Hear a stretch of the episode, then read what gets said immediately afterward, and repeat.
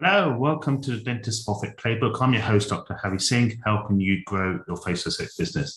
What I want to do in this episode and the next couple of episodes is talk about that dreaded subject, complications there. So we know top two treatments in most facial aesthetic clinics are anti-wrinkle toxin injections and dermal fillers. And most of the time, the vast majority of these one is clockwork, but just with numbers, the more cases you do, the more times you're going to be running into complication. So you want to be 100% confident in how to avoid, diagnose, and most importantly, treat any complications that can occur. So there's a link I'm going to put into this episode about, I've just written the Ultimate Complications Guide, folder detailing all the complications that could possibly occur with toxin, dermal fillers, and medical emergencies, how to avoid, diagnose, and treat. So what I want to do in this episode is talk probably about the three commonest complications you could have in botulinum toxin, and they are eyebrow ptosis, eyelid ptosis, and dry eyes. So the eyebrow ptosis is normally you've injected either too much in the frontalis or not enough in the glabella. So remember, the frontalis is an elevator muscle, the only elevator muscle, so we want to be really cautious with that. And obviously our glabella muscles, which consist of the procerus and the corrugator, are depressor muscles. So if you've injected too much in the frontalis or too low down in frontalis, you're going to make the eyebrows droop, hence the term eyebrow ptosis. Or if they've got very, very strong glabella muscles, you may have underdosed those muscles and they are still working and pulling the eyebrows down. So one, how to avoid it is obviously undertreat the frontalis, go higher up, and overtreat the glabella complex. Diagnosis is obviously the eyebrows will feel heavy, and treating-wise, obviously if you overtreated the frontalis, unfortunately it's not much you can do, but if you've undertreated the glabella, get them in, get them to frown, and if you see any activity in the procerus or corrugator, you can give a top-up there.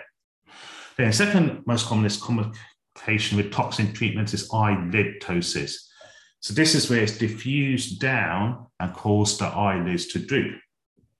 So how to avoid this? So when you're doing your corrugator muscles, I only inject the medial bulky head because the lateral head is quite superficial and intertwines with the frontalis muscle. And if you don't get that spot on, you could hit some of the frontalis in the lower half and cause ptosis.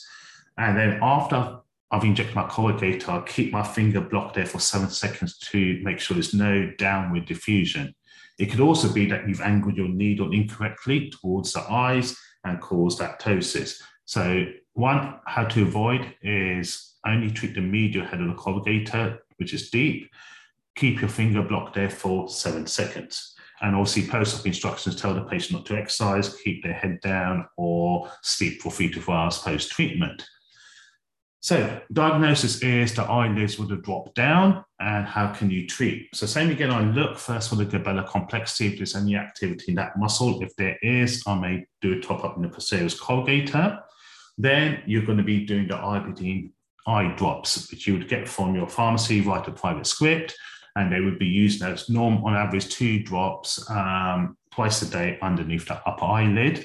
But it only works on roughly about 25% of cases. So the good thing with eyelid ptosis is it's not because you've injected directly, it's because of unwanted spread. So on average, it shouldn't last maximum 6 weeks. And the third and final complication is dry eyes. This is much less common, is if you've injected too much when you're doing the crow's feet, or you've injected too close to the eye. So how to avoid? Don't inject too much into the eye, and always inject away from the eye. Obviously, diagnosis will be quite straightforward. In terms of treatment, same again, there's not much you can do with this.